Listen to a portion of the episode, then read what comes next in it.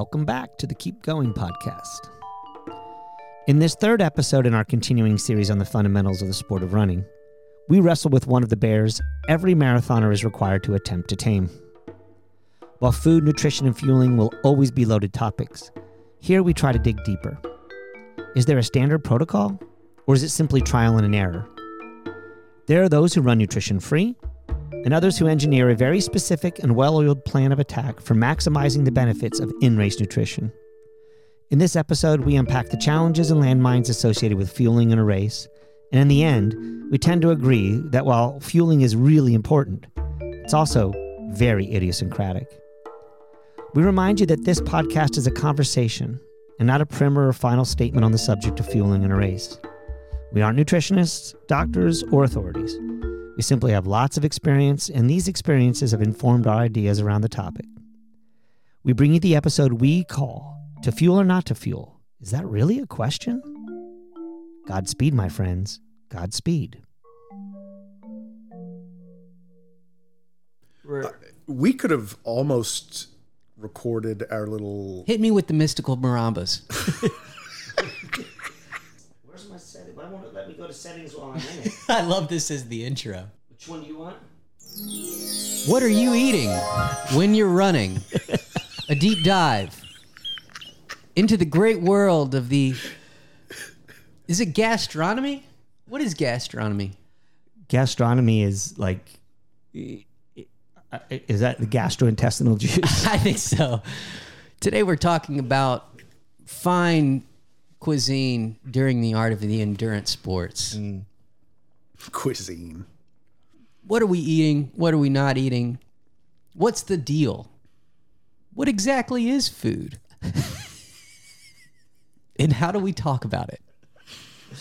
In context, do we break it off into this new thing called this new this new fad called fad adapting or is it a fad at all? Is it burning sugar? Is it burning fat? Does food matter? These are all the questions that I have, and that's why I brought it up. yeah, I think it's going to be a good topic. I wonder if this will fit under fundamentals. I think it does. Yeah.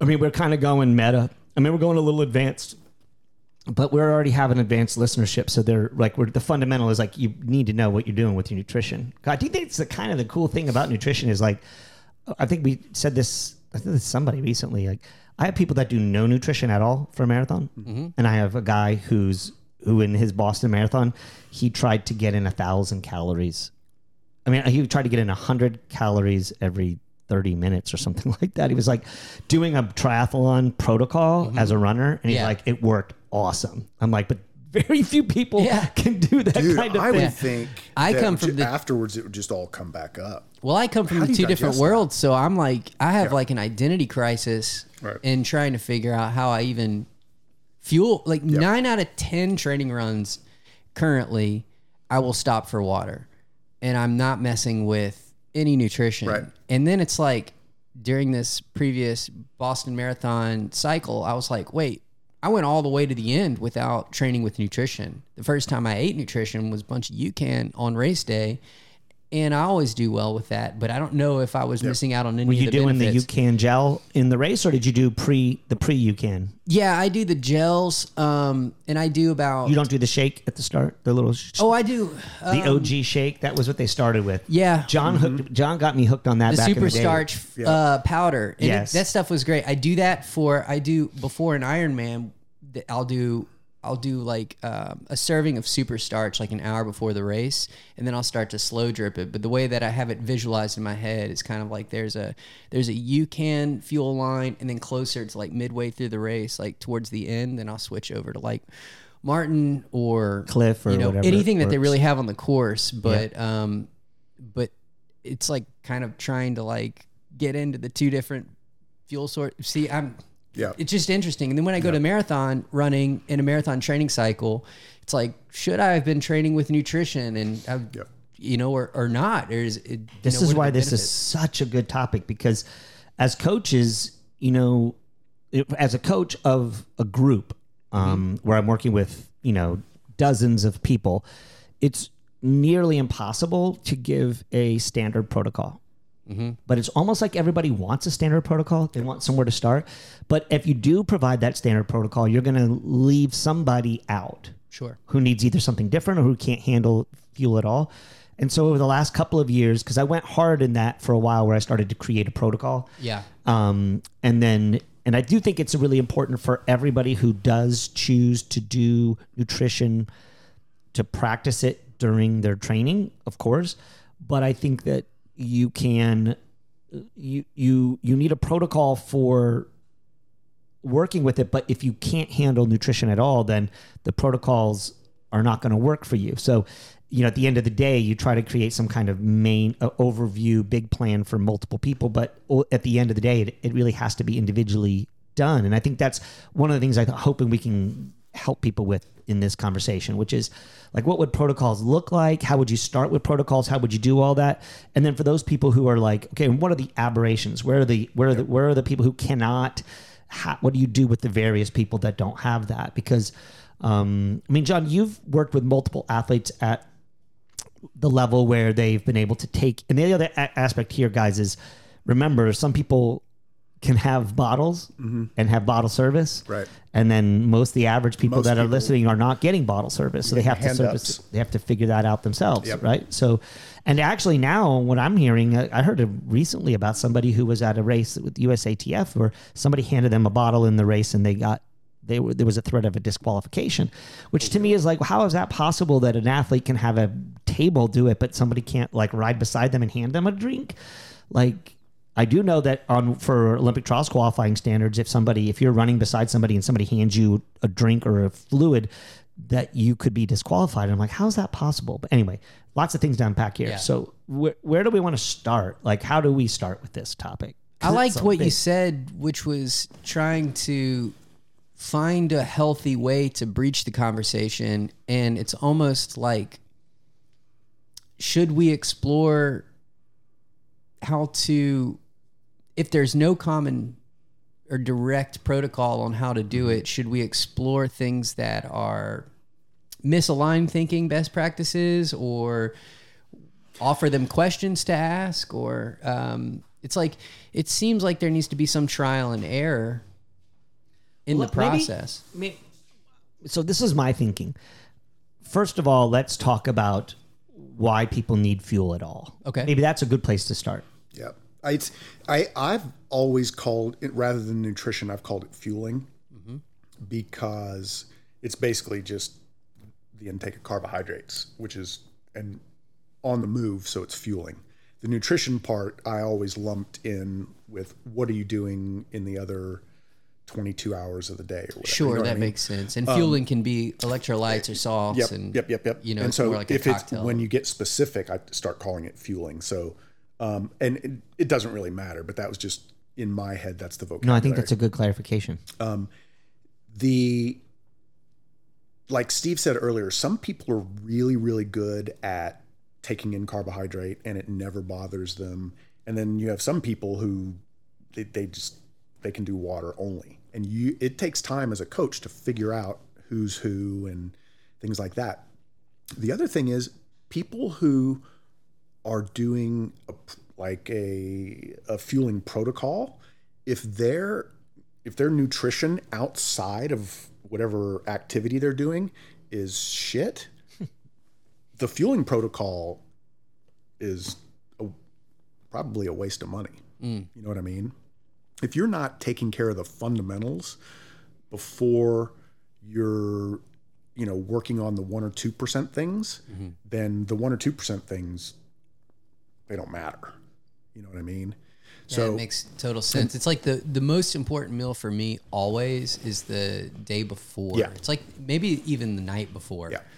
Um, it feels like I can really accumulate some energy. On we always we never brought in fueling when I had a bigger group. We never really brought in fueling until we started doing specific work. Up until then, um, I w- liked the idea of letting your body adapt to the duration naturally, right? You want if someone ha- hasn't run to the two hour mark yet in their training, and you need to build them up, I wouldn't. I would even if the last twenty minutes of that two hour run they were really suffering. That's that's the training. So you don't want to fuel as you're preparing because you want your body to naturally adapt to the duration, the distance, the paces, and all that kind Does of that stuff. have anything to do? it's easy to to buy into how um, efficient becoming fat adapted Yeah. is, especially in the long distance triathlon world. Right. I don't know if it's as important in the running world. I'm just not. I'm not 100 percent sure on that. But it's it's really easy to understand it when you're racing for like yeah, yeah, 12 hours or something. right. The the higher the rate of exertion, the lower the rate of fat burning, right? Mm-hmm. And you would like in a two hour event. What's the fastest Ironman times now, or what? I just. I mean, the pros are like.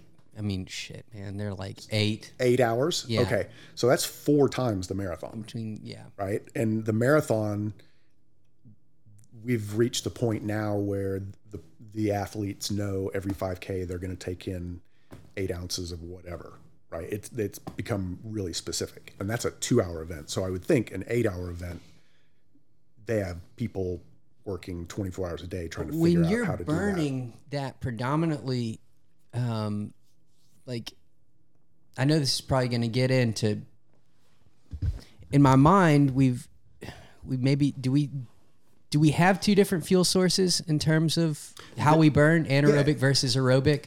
And is the marathon calling us to burn more anaerobic fuel and thus maybe focusing less on I think if if I could sort of run like a congruent or a, a parallel line, I remember reading about like all you know 15 years ago the coaches were trying the the super elite Canova and all those guys were trying to raise the level of the threshold one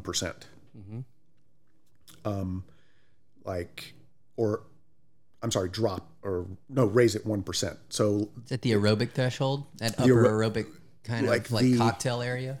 Yeah. So the the figure was your half marathon time add five double it add five percent or add five percent and double it or something like that. So and it um and if you did the calculations, it was always right around five percent with the top level marathoners. And their goal was to try to get to four percent. And just that one percent would like change everything, right? So they were trying to bring the threshold closer by 1% to their race pace. Or the I'm sorry, the race pace closer. And I think that was also about the time when you started seeing and I don't know if it's coincidence or what, but that was when everybody started like the nutrition stuff, the fueling stuff just blew up. That was when you started. Um, uh, uh, it was not long before the what was the stuff we were just talking about? UCAN. It was not long before UCAN and all that stuff. When Skratch got Skratch. remember Skratch came in Yeah. really big in that era. and then um, the stuff you mentioned a little while ago, which is what just four or five years old, Maurten. Which That kind of seemed to bring the sugar back into the zeitgeist, well, it's which is the maltodextrin kind of it- cocktail. And apparent, it's. I think the only th- the the real thing about that product is that it's not that it brings the sugar in; it just brings it in over a longer period of time, right? Mm-hmm. So you can store. Is it you store the carbohydrate basically in your stomach in these little gel? Is that what? I'm not 100 percent on it. It to me, the I mean, at least the way that it's. I, I see that this is where it's like super confusing Yeah. to me is, is that right because you're using you're using the carbohydrate that's in your liver in your muscles um, in, in the bloodstream and all that kind of stuff but they're different carbohydrate in the bloodstream and carbohydrate in the muscles uh, are used at different rates. So, or or they get into the system quicker or something like that. So you you have to think about um, someone who's running two hours for the marathon is burning is burning sugar pretty much, right? Someone who's running four and a half hours for the marathon is not. So Well, they're burning sugar to a point, and then they're and they're Right.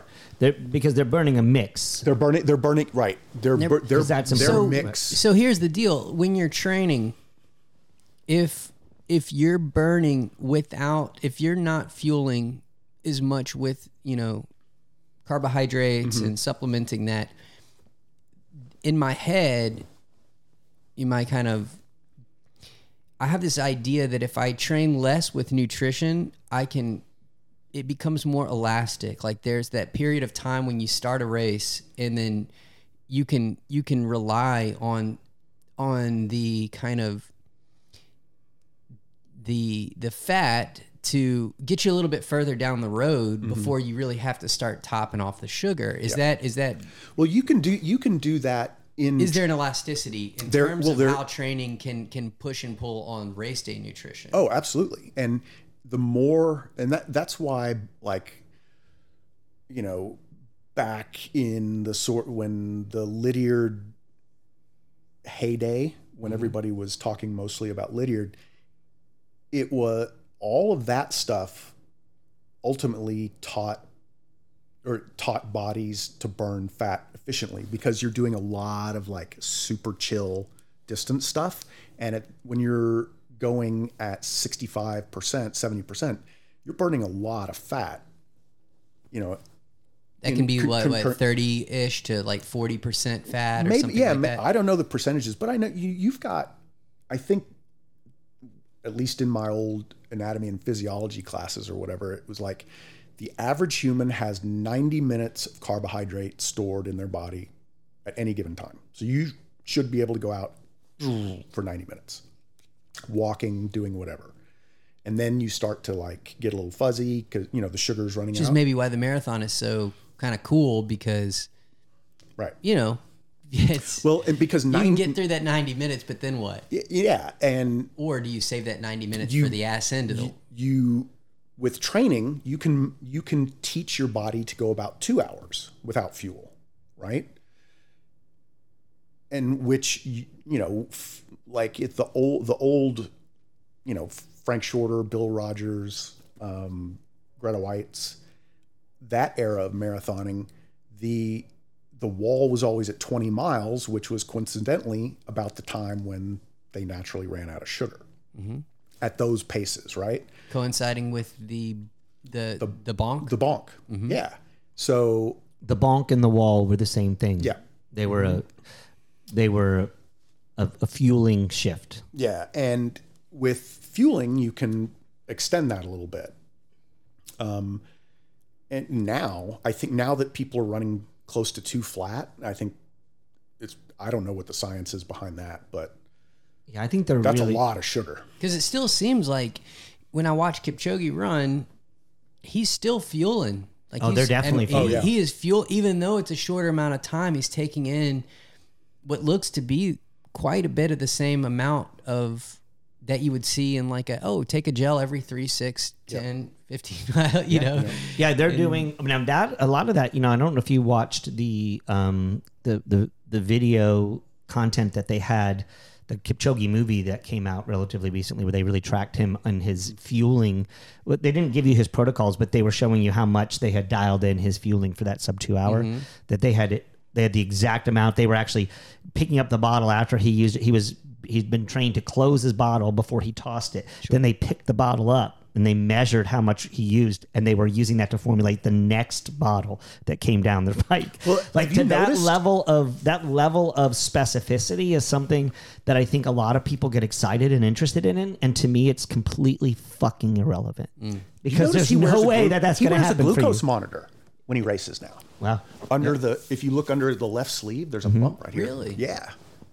And I'm sure it's some scientist going, we're gonna I wonder if it's even a slow release glucose. It could. patch. I mean, could could, those things be? I mean, to me, that's this is the brave new world. When we Yeah. talk about what they're doing with shoes and things like that, to me, it's like, well, we talked about this. How do you? And a couple of episodes ago, it's like, well, the real the real stretch would be physiology. You know, the way I handle this, so that I think that a lot of what we're talking about here is okay, what's going on with the elites, what's going on with the everyday person. Sure. With the elites, what's going on is they've got water bottle service.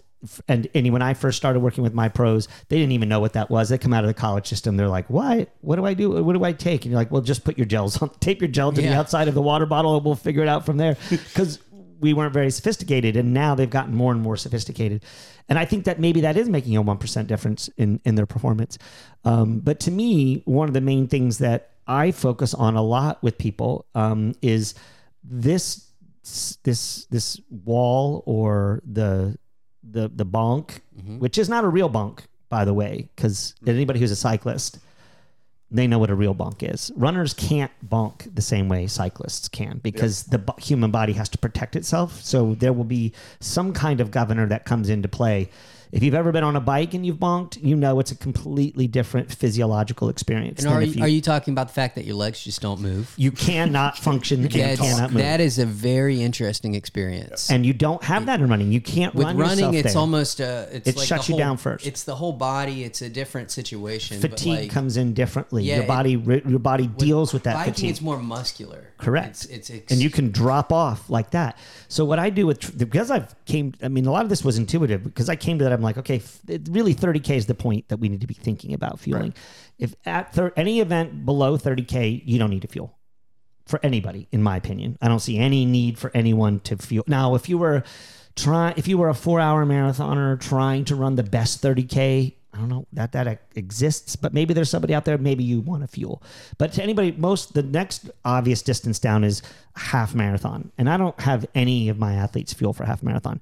If I had a two hour half marathoner, I Does that might- include water or not include water? no water does water should be taken at all times, but don't think of water as a fuel. It's a parchment. Water, It's no, water is a su- a natural occurring essential substrate to human performance. So even if you don't take in, and depending on the di- distance, I mean, if I was doing a half marathon, we would take water at 10k and 20k probably. We would take water mm-hmm. at both those two spots for sure, and we would take water and we would try to hold it. We would try to keep it for as long as we can.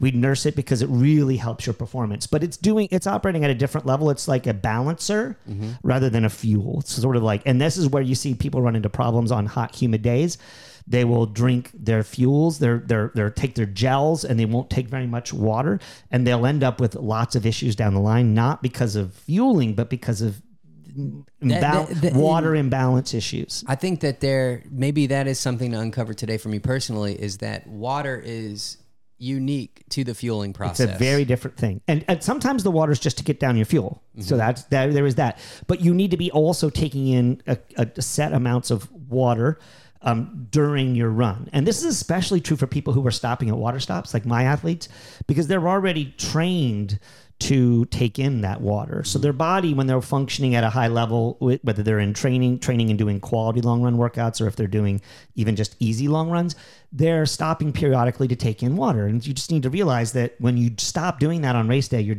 you've not practiced that, and your body's going to have a problem with it. But I've always just viewed 30k as this sort of a critical, crucial number. That's where, and so what I tell people is, you want to be thinking of your fueling as how to handle the physiological aspects of the needing for fuel and the psychological aspects. Because I'm convinced for most people, this is why I'm a big pro in no nutrition on some runs. Um, like you were talking about, John, to two hours. Um, I like to do even three hour runs with no nutrition because there's some kind of mental cliff that you fall off of. That's when that glycogen runs out. There's a, again, whatever's going on evolutionarily that tells us, hey, we should be careful. If you're not careful and you don't judiciously use your fueling, if a saber tooth tiger comes up behind you, you might not be able to get away. You know, it, there's all these things that are going on that your body's trying to work Yeah. through, and you need you need to keep stretching and pressing that psychological thing out. So there's this, and when and and people are like, but that's not fueling. Why do I need to practice that? Because you can't do math, you can't function. You're just locked and loaded on one key thing, and that's not something that the human species has evolved very well to do. So we have to practice it. So I like be my athletes to do no nutrition for a while. Yep. And then we do three or four specific sessions where I ask them to implement their fueling protocol. Yep. I do not provide a fueling protocol for them. Um, and people get grumpy at me, but I have done that in the past, and then that fo- fueling protocol becomes some kind of It's an uh, excuse dic- or- document. Like, Uh, no, why it's did like you tell me to do this? or, yeah, but more more that they think that that protocol is universally relevant. Just like somebody, just like a Bible, like the Bible then is becomes, oh, this is how to live, and yet five different faith, three different faiths have three different reactions to new old the old. They got Judaism's version of the Old Testament, Christianity's version of the Old Testament, and and and Islamic version of that. Like they're Yeah. the same exact experience, but they're having completely different. Re- Yeah. That's the same thing that happens with fueling. So I think that's why I don't do much with it. Now I work with individual athletes, but it's mostly like keep trying and keep working with it. Now I have a couple athletes, women especially, who can't take any fuel at all. Let Lena. And uh, I have another athlete that does the same thing. They just can't. And, my, and this is what I did with Lena. I just said, don't take fuel.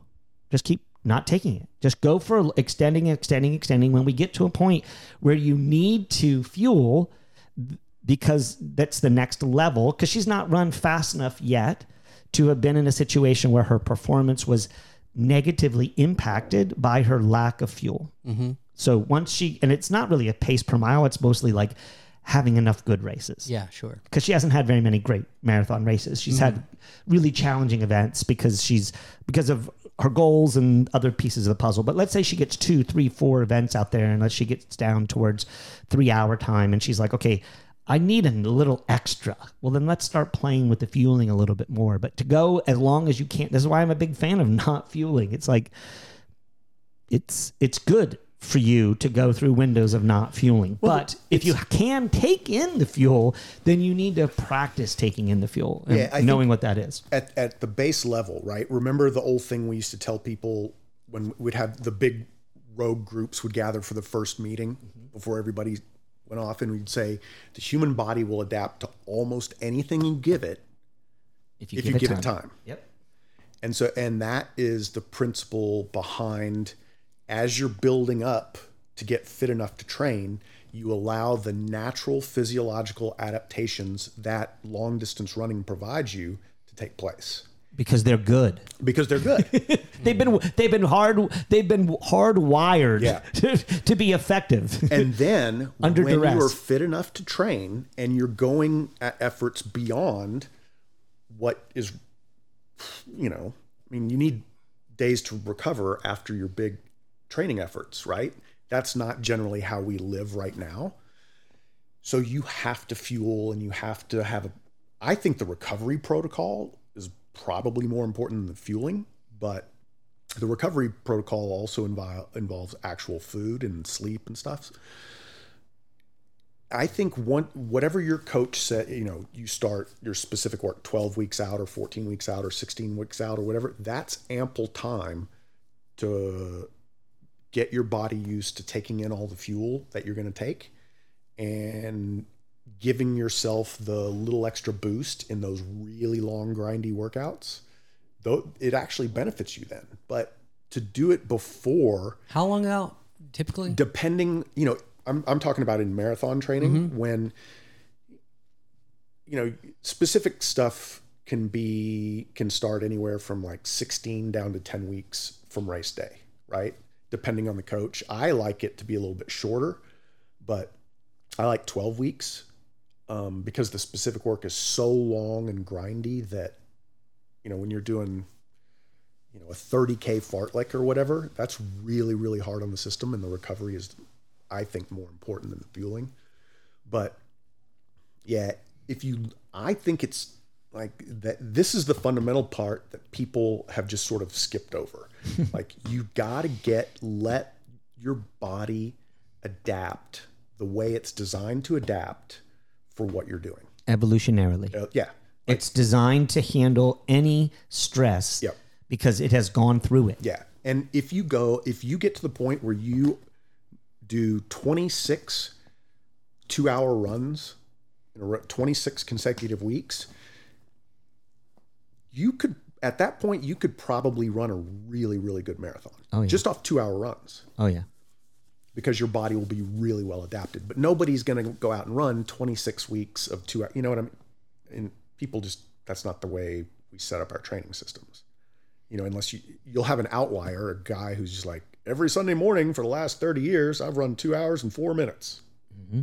and that dude's super ready to go do a marathon. You know, any day of the week, but because we work in such short time frames, it it's almost like we've skipped over it because we, we're we don't give we just don't give ourselves time to do it.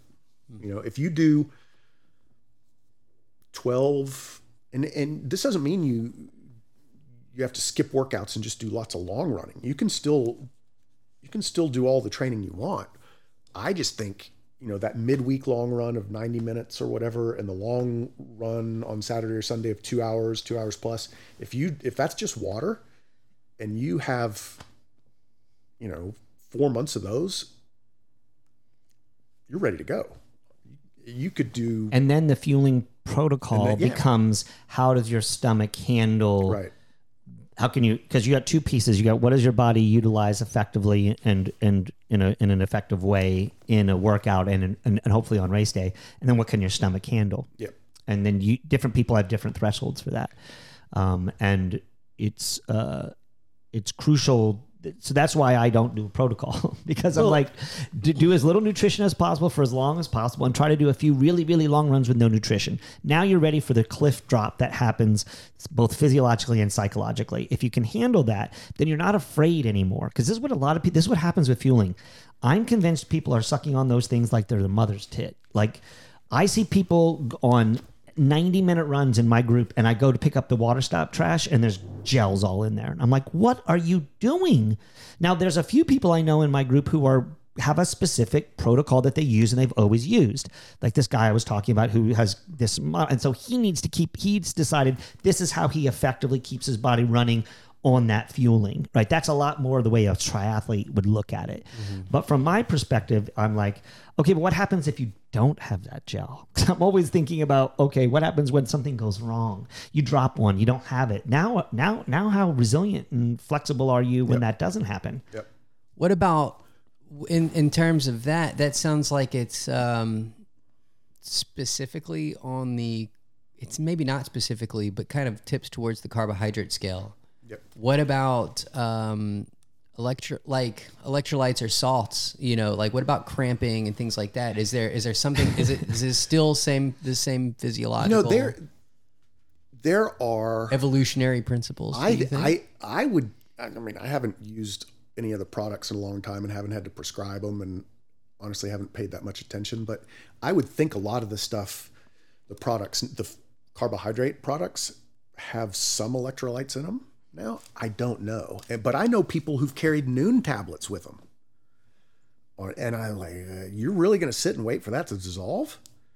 Um I think if you're someone who burn who sweats a lot, I think it's probably more important that you pay attention to that. I think most people in you know if the humidity is high, if the heat is high, maybe you need to pay attention to it. I think most people if you if you've got a if you've got a, a good diet outside of running, I think you, your electrolytes are probably okay for the most part. I am 100% agreeing with John. In fact, I've seen some research relatively recently over the last couple of years that has indicated that nearly all cramping that's happening has nothing to do with electrolytes at all, and that's a that's a misnomer. Um, it's going on. What's going on is that the the muscles have been required. It's what John talked about last week when we were talking about London, about how the shoe, how the neuromuscular recruitment patterns that occur when you're running, your muscles as you land on the ground, they shake. It's a vibration. It's a vibration. And then also you're beginning to have poorer mechanics. So your mechanics start to adjust and change because your hips lock up a little bit, your your your lower back locks up a little bit. So your mechanics start to shift. And then you've got this shake that's going on. And this is what's causing neuromuscular firing of muscles that are not ready to do what they need to do. Can electrolytes and potassiums No. help with that? They're not they're not it's not the same they might not prevent it, but can they help with No, because it's not occurring because of a lack. There's still plenty of electrolytes and and it's already in there. So this is this. I'm not a hundred. No, again, you know, w- again, when you listen to this podcast, we are not doctors. we're we're. This is just a I don't years even and play years. one on TV, Yeah, but this I've- is years and years of experience, and I'm convinced that uh, uh, most people's diet eat, eat a pizza the night before your race or two nights before your race, and you're probably good on good to go, unless you're running a four four and a half hour. Now ultras, that's a different what that's a different topic. Beyond four hours and longer, now you're dealing with all kinds of different things. This is why you might be having cramping on long cycles. The only time I've ever cramped is during a race that's over about six hours. so that's because you're, there's no way you could have properly prepared for the that cramping event. is like a it's like a, a fatigue at the cellular level. Correct. It's a fatigue at the cellular level. That's exactly what it is. This is this is a big big misnomer in the running in the, in people and and it's now I do think Kona you may be dealing with some of that because you've been exposed. You're outside for an extended window of time in a very sweat. hit, Isn't it super hot? it's hot, but it's also but also like the ocean, so it all walks up, wicks off your body really really quickly. So then you are end up. I mean, when you you know when you got done with those runs and you're all salty, yeah, you need to replace and refuel and re, but and maybe you're having some impact, especially if you've been drinking the night before, so your electrolyte imbalances are all off because you've been flushing your system with alcohol. You know that that'd be a little bit of a different thing, but yeah, I mean that's a that's a big. Anytime an athlete tells me I'm cramping and I'm cramping at the end of the race, and like it's it's more often than not, it's not. I mean, I, can't say it with 100 percent certainty, but I don't focus on that. Now, what I do do is because I do think there are such things as placebos.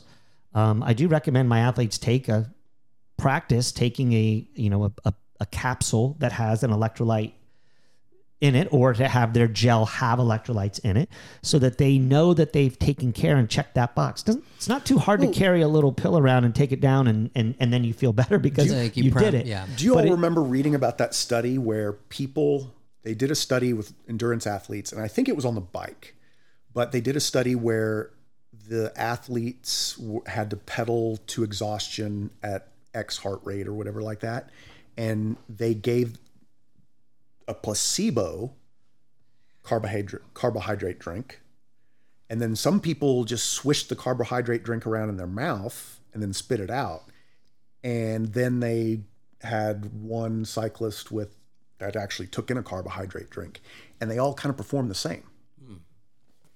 That's awesome. yeah because the brain get like with when you take the drink and swish it around in your mouth That sounds like a nervous system situation. is So because your I'm- brain thinks carbohydrates coming so it releases the hormones Yeah. this is the next level of training in my opinion when people begin to start really deep digging deep into the nervous system and the way that basically it's patterns But that's everything. That's outside of your training runs. That's what you're mm. eating. That's how you're everything that's is cognitive. Your, everything your thought process. Yeah. and and those things are so critical and crucial to it and that's why i think when people are so obsessed with the fueling i think and, and i don't want to dismiss the importance of fueling to get that 1% i think it may be 1% maybe 2 but you know it, it's not it's not what i think again i'm i'm an i'm a luddite when it comes to this Mm-hmm. particular topic. So i will take I'm, I'll- not necessarily luddite. I just think we really have to kind of like pump the brakes and kind of pay attention more to i think this is why i think like if you have a group of 60 people you're training and it's runners from 245 to 4 hours right? Every single one of those people in there wants to run a little bit faster than what they ran last time and they're not even close to what they're capable of no they're not because they're they're thinking about they're They're trying This is for our- they're inching when they should be thinking about bigger strides, like They- kind of like dude, just different get your different funda- recovery practices, different the- schedule. the, fundamentals first before everything else you i mean you, no other way to do it as far as i'm concerned Mm-hmm. like some you know when people like i've been running for a year That's what I think is is different in my mindset now going into this next year. It's like I've got six months before I train for anything again, and I'm like, you know what? I've never done just badass volume and love and trying to create a great schedule. yeah well like Just like get in and feel feel you know, feel the road. Just do the road. Just let it like just let that happen. Go for runs. Go for more than what I want to do. Just try that out. You and some buddies just go on, go just play a little bit. find find a really cool restaurant you want to go to that's 50 miles away. Ride your bike to the restaurant, have a nice little burger, ride back. Do mm-hmm. that. You know what I mean? And but do that a lot. Mm-hmm. I think that's pr- it's very important in swimming. Is the is the thing that I've kind of realized is that the fundamental in swimming, one of them is just time. Be in the water. just being in the water, like learning how to move in the water. And it's like I used to think so hard about like where where's my you know what is what is this and like where, where's my hand go what's the angle of this like how strong are my lats and like and it's of course that's gonna but that is like that's to shave off like another five seconds off of a hundred meter split Right. but like, I think that if I just got into the fucking water three times as much as I was because I didn't like swimming, that I could probably shave off 15 seconds or 20 seconds off of there. No, I, I agree. This is why a base phase in running is so critical and crucial. It's what I think is missing from 90% of runners, even the runners I work with, because they're on a two to three marathon a, se- a year When cycle. you sign up for a marathon, you sign up for it like four months away, and they start then. Or they sign up for a year, but then they've got three of them in play. They got two or three of them. And I'm lucky my athletes do two marathons in a year if I'm lucky. I have a few who do just one. And those who do just one, they do much better in their race because they got a long phase of not doing what John was just talking about. Uh, they get these windows of time where they're spending just working on being an animal, The like way- working on the particularly- animal, the animality Playing of being, around. like just doing the thing mm-hmm. that the animal that this particular body needs to do, right? Yeah, I think that the way that we're training now, and this is not we, but like you look at the elite athletes training, and then the way it sort of filters down to the people we work with, they that really long grindy stuff where you're doing, you know, six by five k or you know that kind of stuff. That stuff I think it's the stuff that makes you really really fast but it also really, really hurts you in the long term. It fritzes the nervous system. It fritzes the nervous system. And like I saw, I've started, I'd carved it back with Rory because it, dude, he, I mean, he ran, had a great marathon, but like when you try to duplicate really big sessions like that, particularly with someone who doesn't have a full time masseur, who doesn't, you know, who doesn't have someone preparing their breakfast for him and all that kind of stuff and he's on his feet all day. and he's on his feet all day, it's re- it's hard to bounce back from. Um, and so, I I think for sort of the lay athlete, I think if you get your foundation really really solid, that you know you're you can, any week you can go out and knock out a two hour run without having a glass of water before, because oh sorry time to go for a two hour run and you're fine if you can sort of get to that point where you can just blow through a two hour run without anything, then you're then you're ready to do almost anything. I think. Yeah, and then you can work on the little the little pieces of the puzzle that how does your body handle the fuel and you know there was a I went to this many years ago. John, I don't think you were I don't know if you were at this. We we went to a um an opportunity to sit down with the exercise physiologist department at University of Texas there and Dr. Coyle um, Dr. Eddie Coyle was there and um, some other guy. Anyway, they had worked with Lance in the past, fueling and things, things. And they heard about our, we were talking to them about a variety of different training related things. And he was asking about our fueling protocol. And I mentioned about no nutrition. And he said, This is just, just crazy. Why in the world would you not take nutrition? And, and you know, he, he really pushed and was like, you need to make sure your athletes are doing nutrition. I was like, oh, they do do nutrition. We just, I have this theory that on loaded events when you're loaded with running because he almost all the work he was doing was on triath- on triathletes or cyclists and the, all of the protocols were on a bike. And if they did do a, a, a protocol that was on the ground it was on a treadmill which is softer than the real ground and they were only on it for eight minutes 12 minutes an hour, let's say at most. And so like you, you're so what I, I said to him is like I totally respect where you're coming from and I understand that your point of view is why not take the fuel, but we're dealing with a psychological effect. And science doesn't take that into consideration Right. enough, in my opinion. Well- and so, you know, what, what what you're saying, John, is the most critical piece of the puzzle. Is if not fueling is not the answer, but getting to the point where you can handle no fuel for extended windows of time, so your body operates effectively without it. Yep. Then, when you take it on, the body says, "Oh my God, superpowers!" Yeah, it's like So I'm a. Sounds like it's like doing a speed important it is to learn how to fuel to get your percentage Right. dividends on the back end of a race. It's also as important to learn how to not fuel. That's about as plain as it is. It's like you know it's what I like think maybe, is more important is figure out like don't eat a bunch of crap all the time. Like out, like think about if you average, let's say you average one hour training a day per week, Mm-hmm. seven hour, and that's really not very much, right?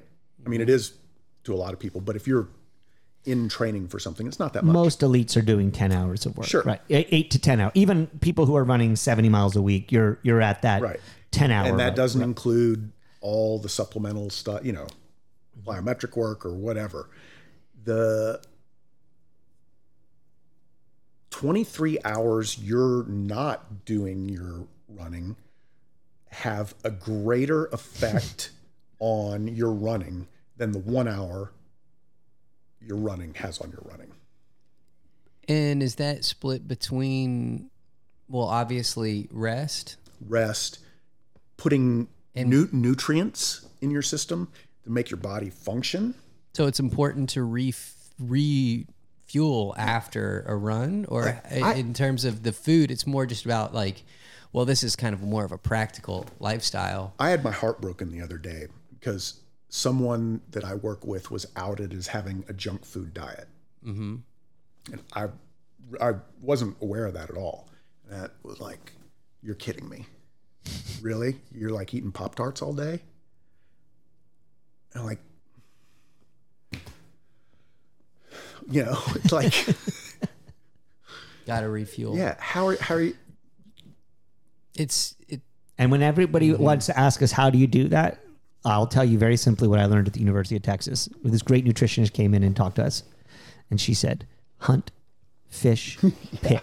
Yeah, If you can't hunt it, you can't fish for it, or you can't pick it, you shouldn't eat it. Now, that's not a really practical way to live, but it does. unless you're completely off grid. But it does well. But you could choose that at Whole Foods. You could literally go to Whole Foods and say, okay, this item was not this particular slab of of steak was not hunted, but Right. a steak is something that is generally hunted, right? That was that more that theory, but it does provide you with a very simple understanding for what that is. And somebody who says, "Well, I'm a vegan," well, pick. If you're a vegan, then you're going to do that already, right? So pick.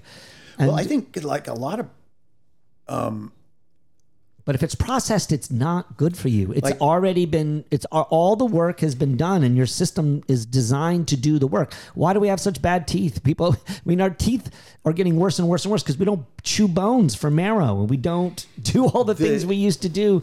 You know, it- here's another thing too. If you have to supplement your protein intake with bars, that's a that's a problem too. It's because you're not the so I listened to not it wasn't a dietitian or nutritionist, but like um I don't know if it was a biologist or a chemist explain it. Like when your body digests, the foods that all those nutrients are in, you know, the way like certain plants and everything are more fibrous, all of that, your body has evolved To work wor- it. to work with all that digestion and the nutrients. So if you're it, like if you're taking your nutrients in bar form or whatever, they don't absorb in the same way. It's like B twelve. Yeah. to, and you know, I think that this this It's re- so it's a big topic, and it can be distressing to somebody who's listening to us. It's like, oh my god, well, don't worry about it. Just eat as healthy as you possibly can, and do it consistently. Is it better to eat more than to refuel? Is it better to when you're recovering, mm-hmm. either before or after a workout?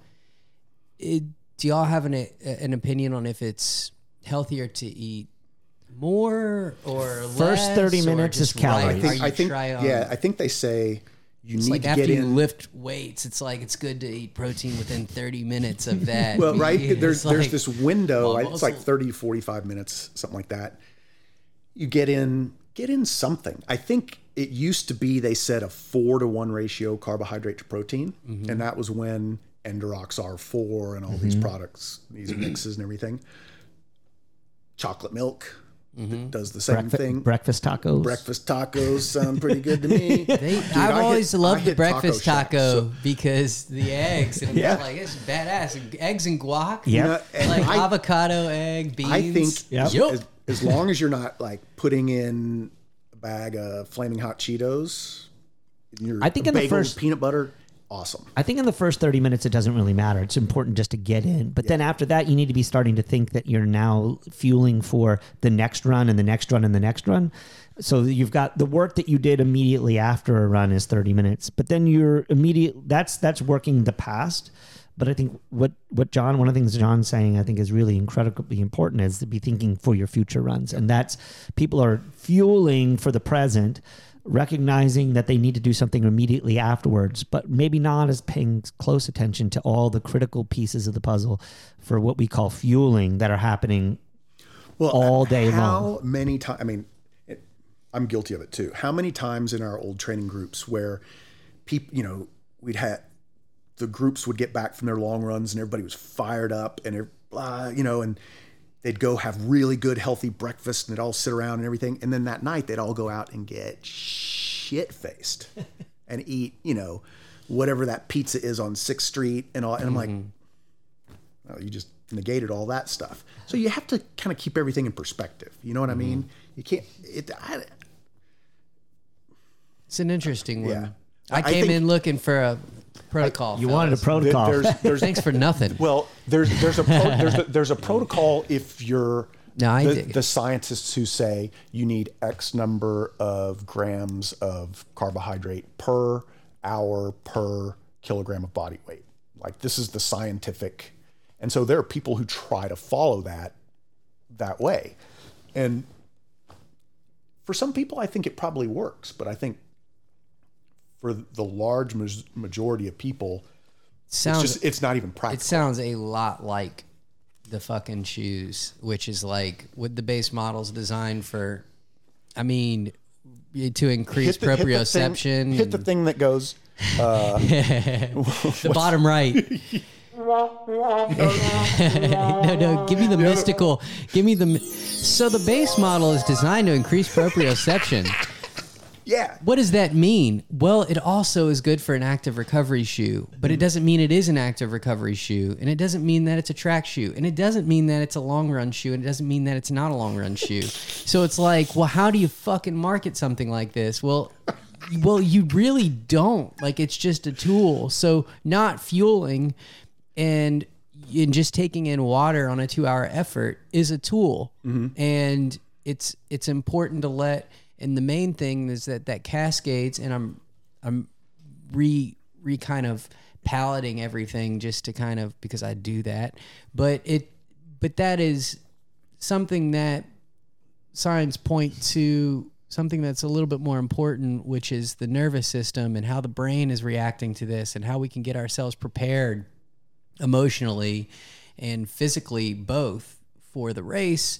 But it doesn't mean it's based in right or wrong. It means in why wouldn't you do that? Why wouldn't you use a varying degree of footwear? Why wouldn't you use a varying degree? And why would you always just use one thing because it's the best for every single run? It's like no, it's it's not. It, there's some there's some subtle finesse, but it is a it's a it's a journey. But when you boil it down, it all comes back to the fundamentals, and those are generally accepted upon. You yes. know, And there's one other piece, um, which is if you are going to do any protocol, test it on your own body Mm-hmm. because it's idiosyncratic. yeah. Don't test with a caffeinated Maurten gel on race morning. oh, I was there for that day. Oh man. Do we get some spills? Oh yeah. we were